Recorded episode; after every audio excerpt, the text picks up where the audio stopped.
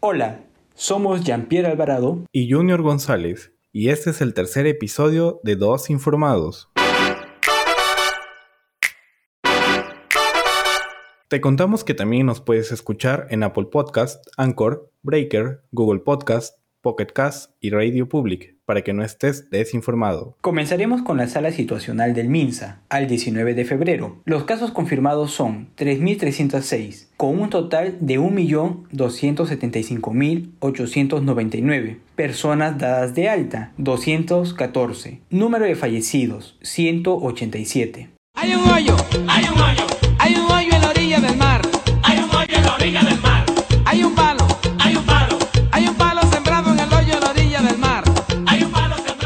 Así nos ha estado paseando nuestro ya no tan querido expresidente Martín Vizcarra, y gracias a él se ha destapado todo un escándalo que nos ha puesto en jaque. Por esto traemos esta sección llamada Vacúnagate.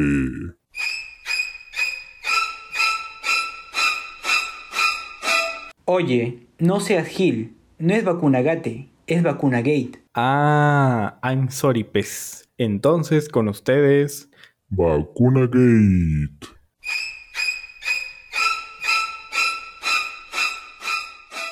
Esto empieza el 11 de febrero. Martín Vizcarra anuncia que participó como voluntario en los ensayos de la vacuna Sinopharm. El Congreso cita a la Premier para que dé explicaciones, la cual dice que no tenía nada que responder debido a que ella no ocupaba el cargo en gestión de Vizcarra. También citan a la ex ministra Massetti y dijo que no tenía conocimiento y que no debían participar del ensayo quienes tenían capacidad de decisión sobre el mismo. Ella ella mintió, era un juego y nada más. 12 de febrero, Massetti presenta su renuncia, dejando su cargo con una reputación heroica y victimizada. Yo la veo que ella se está haciendo la víctima.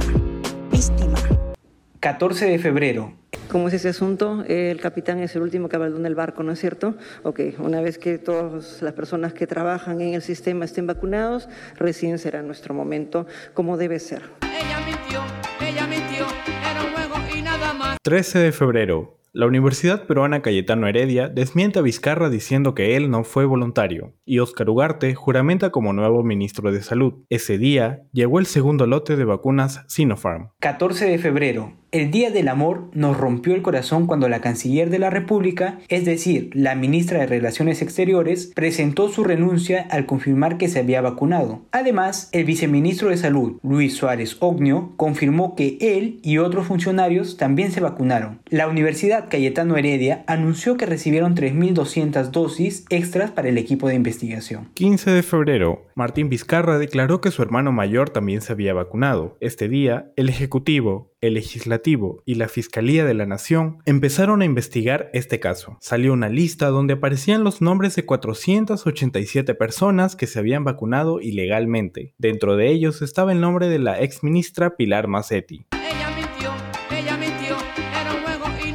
Mediante una conferencia de prensa, el presidente Sagasti mostró su indignación y declaró que ningún funcionario que se haya vacunado tendrá lugar en su gobierno. El 16 de febrero se hizo pública la lista de los 487 personas en donde se verificó que hay algunos nombres repetidos. Fernando Carbone, de la Comisión Investigadora del Vacunagate, informó que en nueve días se tendría toda la verdad. Dentro de la lista están las siguientes personas. Martín Vizcarra, esposa y hermano mayor, Pilar Massetti y su chofer, Elizabeth Astete, Claudia Gianoli, gerente de Suiza Lab, Nicola Girasoli, nuncio apostólico, Luis Suárez Ognio y su familia, Orestes Cachay, rector de la Universidad Mayor de San Marcos, Luis Varela, ex rector de la Cayetano, y Ciro Maguiña, vicedecano del Colegio Médico del Perú. 17 de febrero. Germán Málaga, investigador principal de los ensayos en la Cayetano, fue suspendido. César Luc Cárdenas, dueño del Chifa Royal, conocido por ser un lugar altamente concurrido por funcionarios y congresistas, también estuvo involucrado en otro escándalo, pues Málaga aseguró que Lu había sido vacunado porque él les llevaba la comida por delivery. Esto debido a que la comisión se había cansado de Burger King, así tal cual. Quedé como un tonto anoche.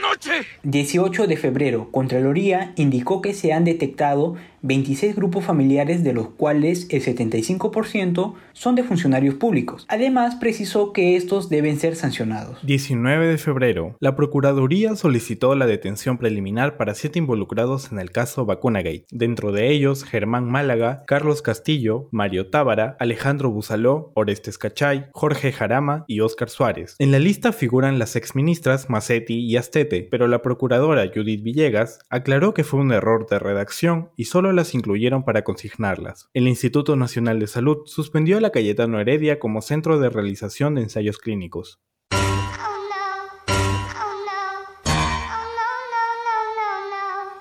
Y como ya mucho vacunagate, digo, vacunagate, hablemos de otra cosa. ¿Se acuerdan de la deudaza de Telefónica que no podía pagar y que por eso dijo que se iba del Perú? Pues el 2017 solicitaron un amparo para dejar de pagar la deuda y adivinen qué, el Tribunal Constitucional declaró fundado este pedido. Entonces, Telefónica dejará de pagar 729 millones a la SUNAT.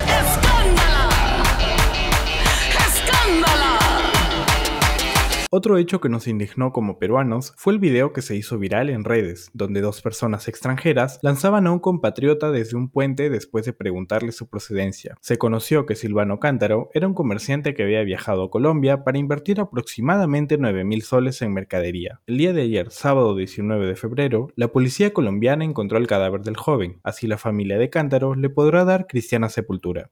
Hoy, en Dos Informados, hablaremos sobre cómo afecta esta pandemia a las MIPES. Daniel Hermosa Negreiros, vicepresidente de la Asociación de las MIPES y PYMES a nivel nacional, nos comentará cómo la pandemia está afectando a estos negocios. Con ustedes, el licenciado Hermosa. El impacto más grande que ha sufrido la, micro y pequeña empresa producto del COVID está fundamentalmente relacionado a la descapitalización de las empresas eh, debido a la cuarentena del año 2020 ¿no? y a la pérdida de la capacidad adquisitiva de las personas que ha hecho de que el, que el consumo caiga dramáticamente.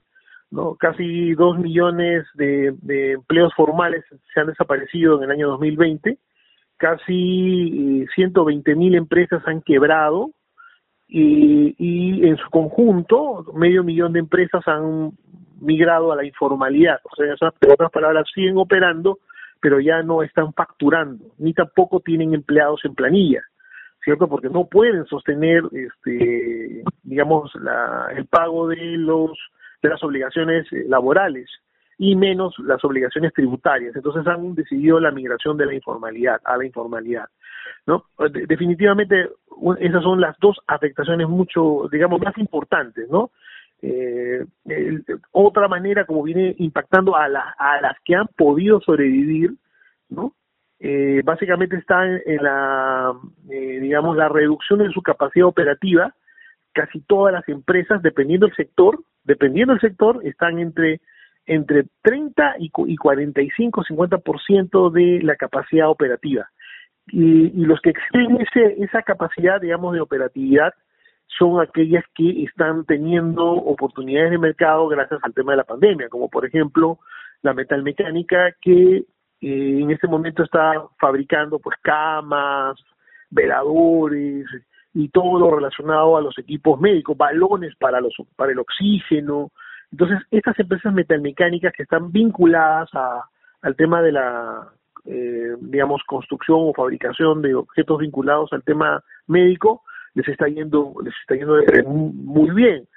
Esas empresas se elevan un poco el promedio de las otras empresas manufactureras, como son confecciones y calzado, que sus, sus digamos, indicadores son mucho, mucho menores. Y ni hablar las de servicio. Muchas gracias, licenciado. Ahora, en dos informados, los rapiditos. Ready, set, go. En el Perú ya se van vacunando más de 125.300 personas. Todo el SARS-CoV-2 que hay en el mundo podría caber en una lata de gaseosa según científicos. Los contagios bajan por primera vez en todo el mundo según la OMS. Reconoce una caída de contagio de casi el 50% en este año. Además, subraya que, aunque todavía hay muchos países con un número creciente de casos, la tendencia a nivel mundial es alentadora. La pandemia del coronavirus hace que se desplome la migración en todo el mundo. El riesgo de contagio en los migrantes es el doble debido a sus condiciones de vida y a su poca dedicación a los cuidados. Muchas gracias por llegar hasta aquí. Síguenos en Instagram, nos encuentras como Dos Informados. Recuerda lavarte las manos constantemente y el uso correcto de la mascarilla, cubriendo nariz y boca.